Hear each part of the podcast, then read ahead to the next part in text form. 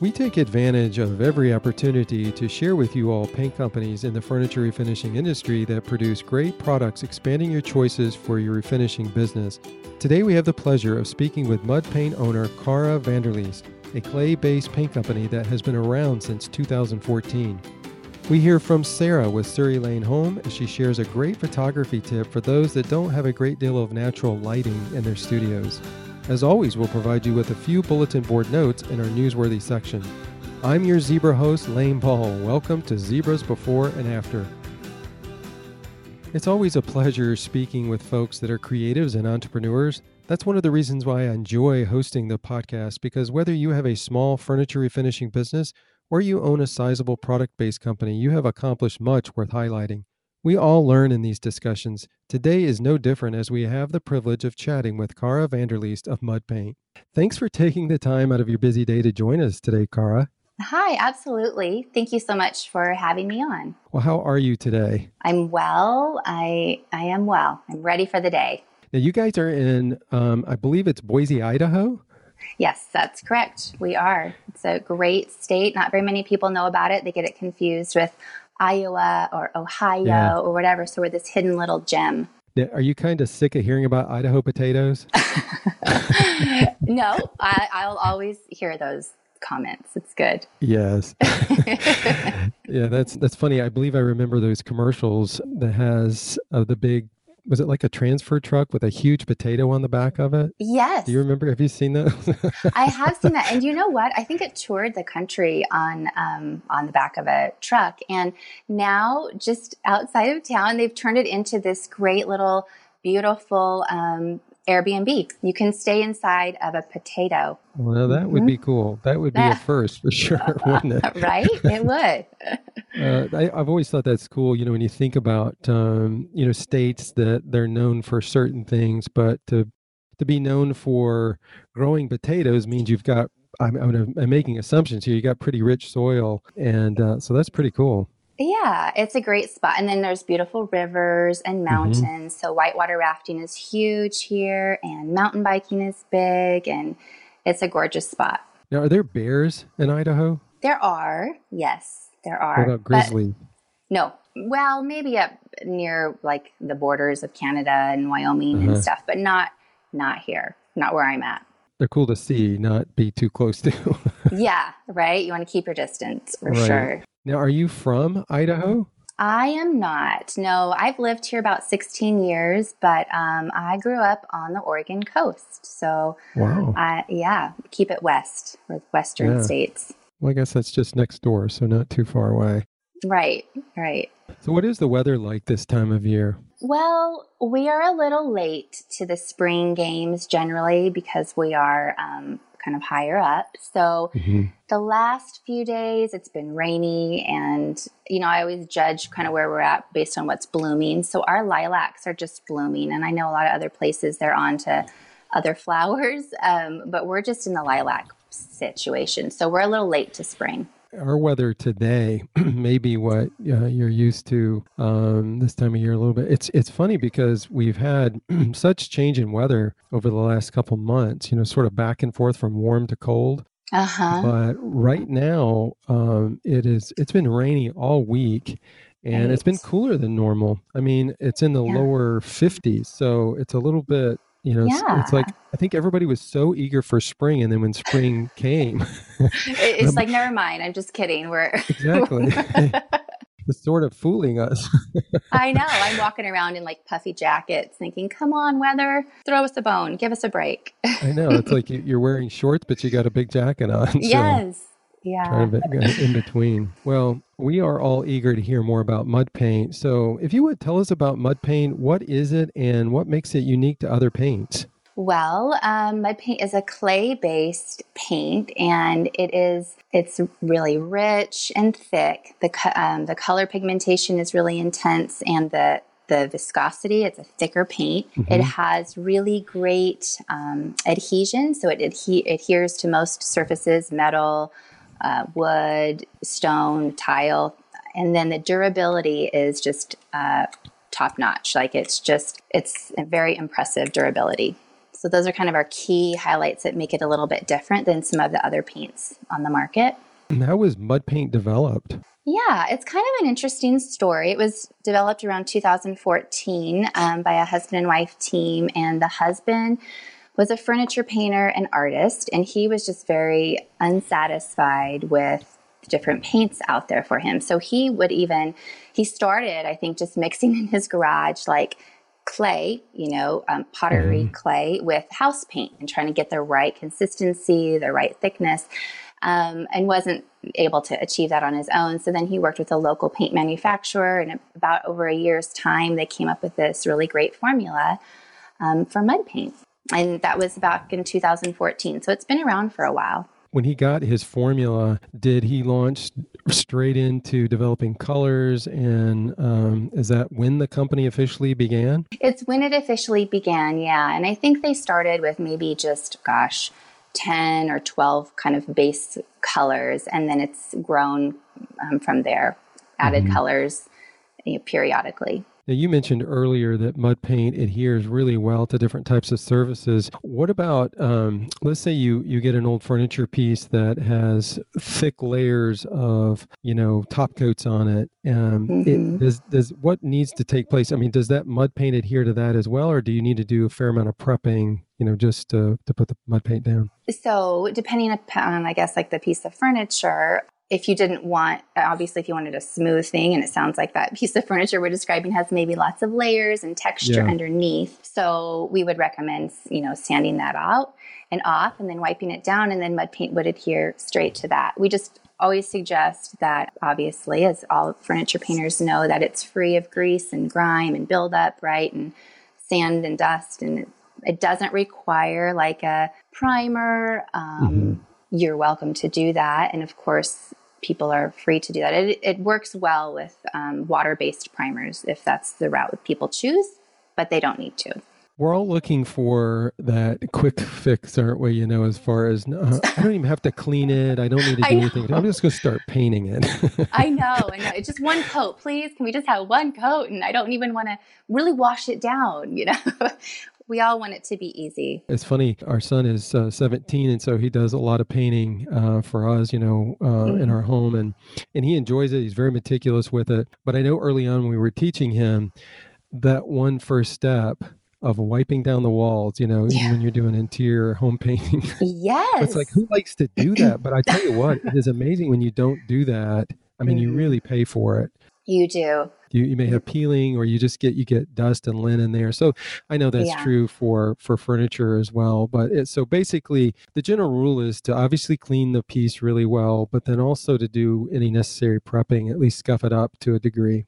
Right. And if you need to fill in holes, fill in the holes mm-hmm. and those types of things. But we really um, like to encourage people who are interested in trying out Mud Paint that it is very user-friendly. It's We don't want to make it any more difficult for people to um, to use. We really just want to encourage people to get in there and and start painting, right? Like, it's paint. So if you mess up, you just start over, or you fix it, or, you know, just get in there and, and just try. Because it's so great, I think, for people to start a project, mm-hmm.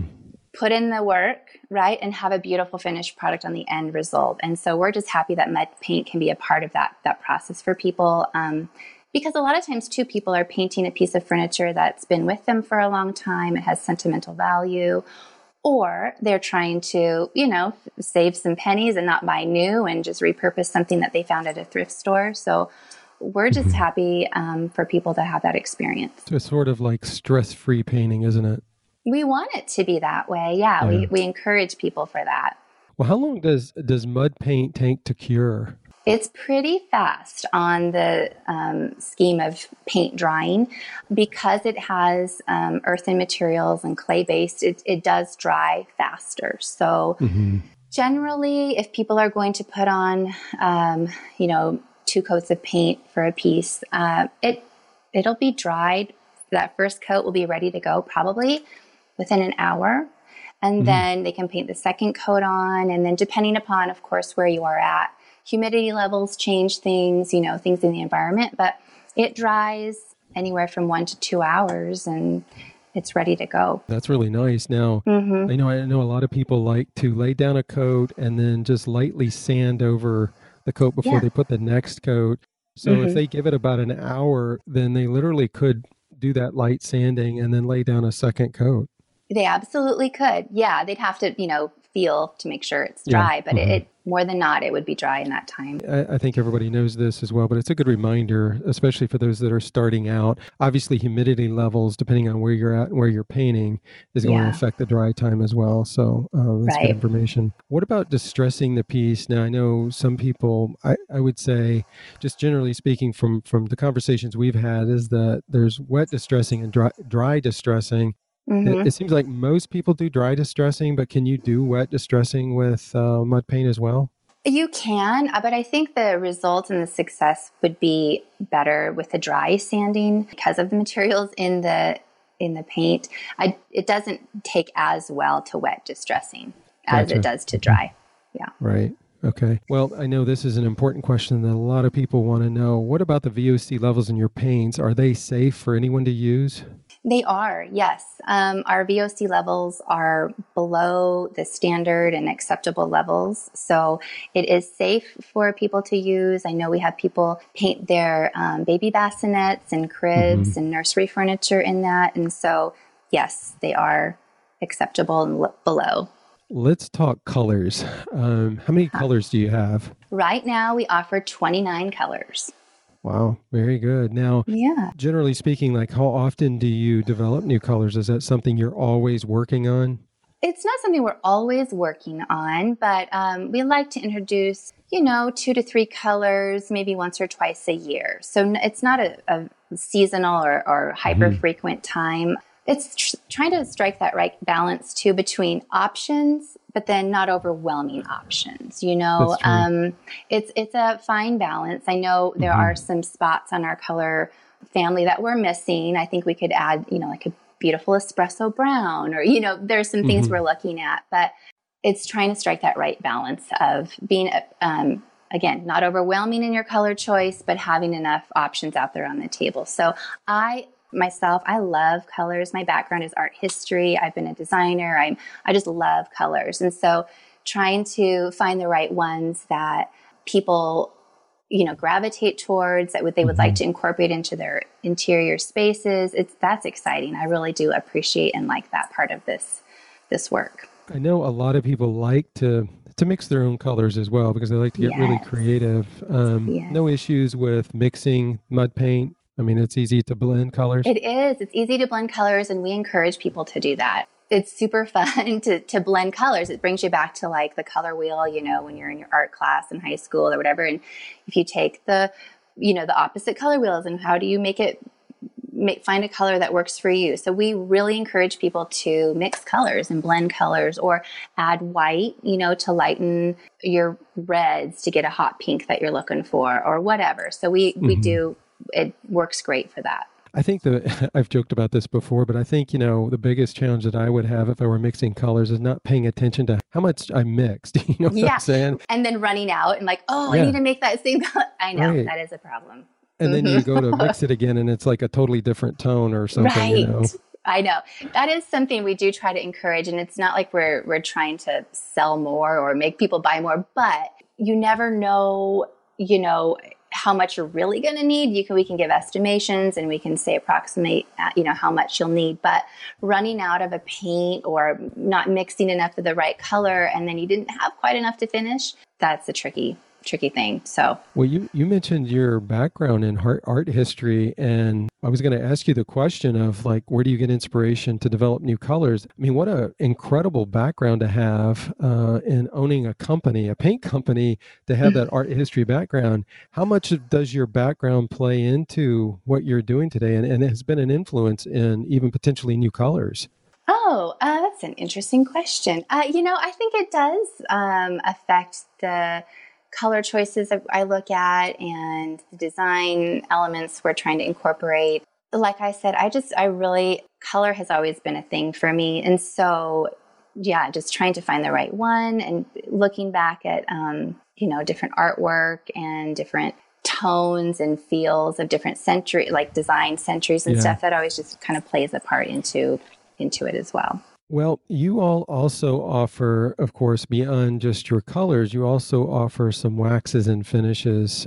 Mm-hmm. We do. Tell us about those products. So one of the things about Mud Paint um, is that it doesn't require a finishing top coat in order to seal it, right? So some of the other paints, you need to, to put something on in order for it to be more protected and more sealed. So that kind of plays into Mud Paint's durability. Um, mm-hmm. You don't need to have a finishing coat. However, we do offer um, a product called Matte Protective Clear Coat, and that is, we suggest people to use that like high traffic areas, so mm-hmm. cabinets or desks or things like that will see a lot of use. And that is a matte finish, which just provides another layer of durability. So we offer that, and then we do offer um, some finishing waxes. So right now we have a clear finishing wax, a dark finishing wax, a black finishing wax, and we're just getting ready to add on a lining, a white wax as well. Yeah. So those are different options for people to purchase if they are interested in having a different finishing for their piece. I know a lot of people, when it comes to top coats, um, are sometimes cautious about certain top coats because they yeah. are concerned that they'll turn their piece yellow. Yes. Any issues with, and with that? You know, from time to time there is that issue. Um, and Unfortunately, it, it generally has, it goes back like the layer before the paint, you know, it goes back mm-hmm. to the the way the piece was prepped underneath. Um, and, and unfortunately, it's really frustrating when you work so hard on your piece and then you put mm-hmm. the top coat on and then it's got a yellowing thing. So that is why we encourage people to, if they're painting, especially like a white, you know, mm-hmm. color, to be careful about using the top coat and make sure their piece is prepped well. So if if somebody is painting a piece white mm-hmm. and they've done a pretty good job of, well, I mean, a good job, let's say an excellent mm-hmm. job yeah. of prepping their piece and uh, potentially doing some sanding if necessary, mm-hmm. um, and they paint the piece with, let's say, a mud paint in white, mm-hmm. th- there's no issue for them in using the top coat, the matte finish clear coat to to seal it with and it turning yellow. There should not be. There should not be. Well, you know, I didn't realize that about Mud Paint, about it not even requiring a, a top coat because, yeah.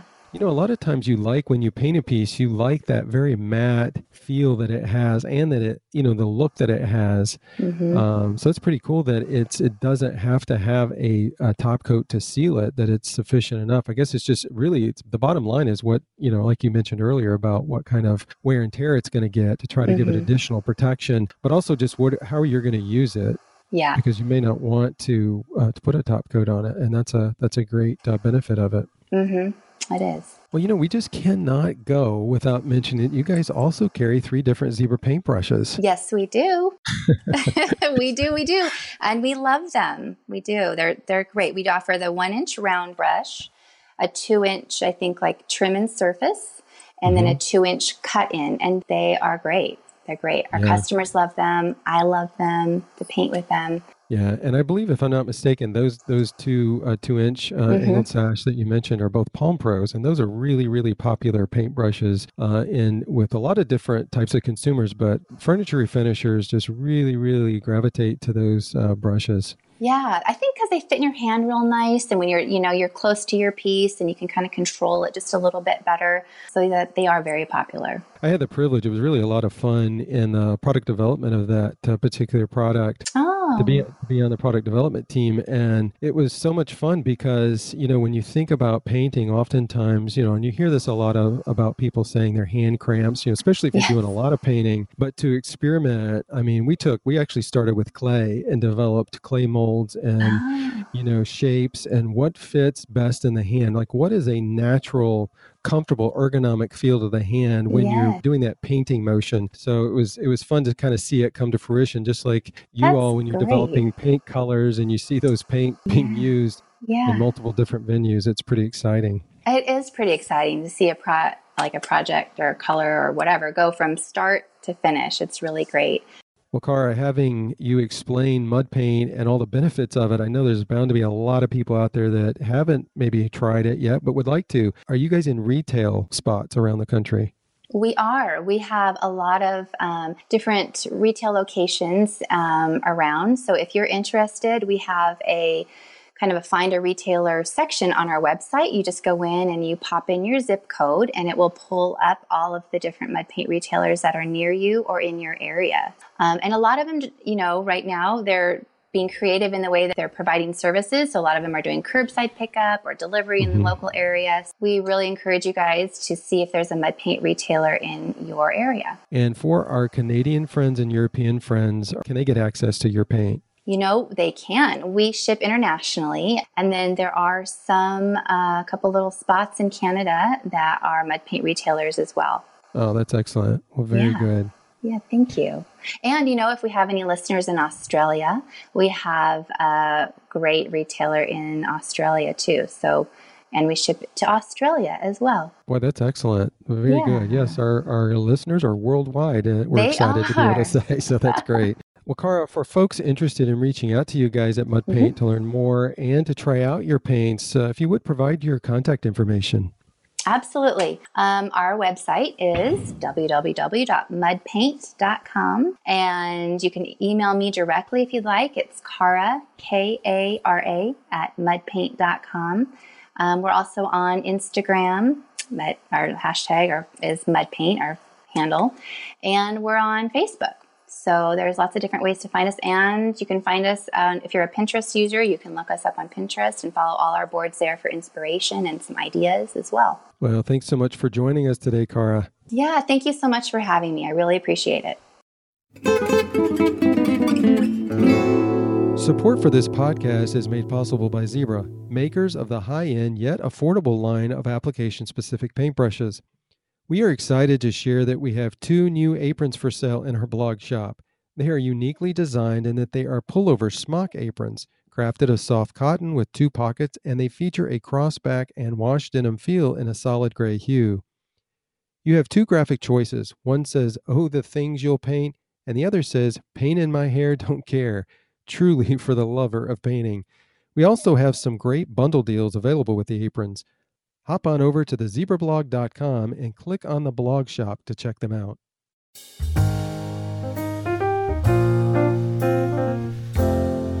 If you have a refinishing tip that you would like to share, send me an email at lane at enjoy zebra dot com, put refinishing tip in the subject line, and describe the tip in the email. Today's refinishing tip comes from Sarah Hollister-Jessick with Surrey Lane Home. Okay, I want to give you a refinishing tip for your photography. I wanted to let you know that it is possible to get some good photographs in a space that doesn't have a lot of natural light. Six, seven years ago, I really started taking pictures of the furniture that I was refinishing, but I was doing it in my basement and I did not have any natural light. I had two little windows that maybe were one, I don't even think it's a foot by two foot. Um, so I got basically zero. Um, what I did is I did make my staging wall white, and what I bought were two four by eight, the styrofoam insulation boards with the tin foil on the back. And they're about probably in the fifteen dollars range from any home improvement store. And what I did is I put one on the right and left. And so basically what I did is I made myself a, a light box for my furniture, and I ordered kit, a light kit from Amazon. Probably, I think it was the least expensive one. By the time I've got my two insulation boards on either side with the tinfoil facing in, my white wall, and my three lights, I was able to get some really nice looking pictures of my furniture. I know when we are looking at taking pictures, sometimes we struggle with getting the natural light, but this really provided a great way to get your light in a low light area. We did do a little bit of remodeling since then, and I do have a, and actually a sliding door now, um, but I still use one of those insulation boards on my right side, because on the left side of my pictures is where I get my natural light. Now, I did cut it down. I think right now I, I've got it at about six foot tall by four foot. You don't have to keep them four by eight. You could even cut them smaller than that, whatever works for you. But they give off, when you have that tin foil pointing toward the light, a great reflection. So you can move them about a little bit if you want to put a little bit more in front or to the sides. But it's a really inexpensive way to add some reflection to give you more natural lighting to your staging area. It's one, again, another inexpensive way, but also they're really easy to store. I put mine up against my staging wall when I'm not using it. Of course, they're not very thick, so they're easy to store and pull out to use. And you can use them several different ways depending on how you are, if you are getting some light, or if you don't have any natural light, make yourself your own light box around a staging wall with some light kit, and you'll be able to get great pictures. Thanks, Sarah. Great tip addressing the challenges of lighting and photography. If you would like to learn more about Sarah and her work, check out her Instagram account. It is at Surrey underscore Lane underscore Home. Surrey is spelled S U R R E Y. That's Surrey underscore Lane underscore Home. Who doesn't enjoy a great before and after? Well, you'll have the opportunity to submit your before and after refinishing projects and enjoy other submissions as well, because our May contest for the Zebra review is underway, and this month's theme is before and after, of course. Make sure you tag your before and after projects that were created as of January twenty twenty and tag them with hashtag the Zebra review. This probably goes without saying, but make sure you show the before and after images. They can be on one post or slides in a post. We hope you enjoyed this episode of the Zebra Blog's Before and After Furniture Refinishing Podcast. Today's episode is also featured on the zebra blog dot com along with contact information for today's guest. Your comments and suggestions for future episodes are always welcome, and we encourage you to share those by clicking on the podcast slide in our header at the zebra blog dot com. That's zebra with an I blog dot com. Thanks for listening. Stay safe and happy refinishing.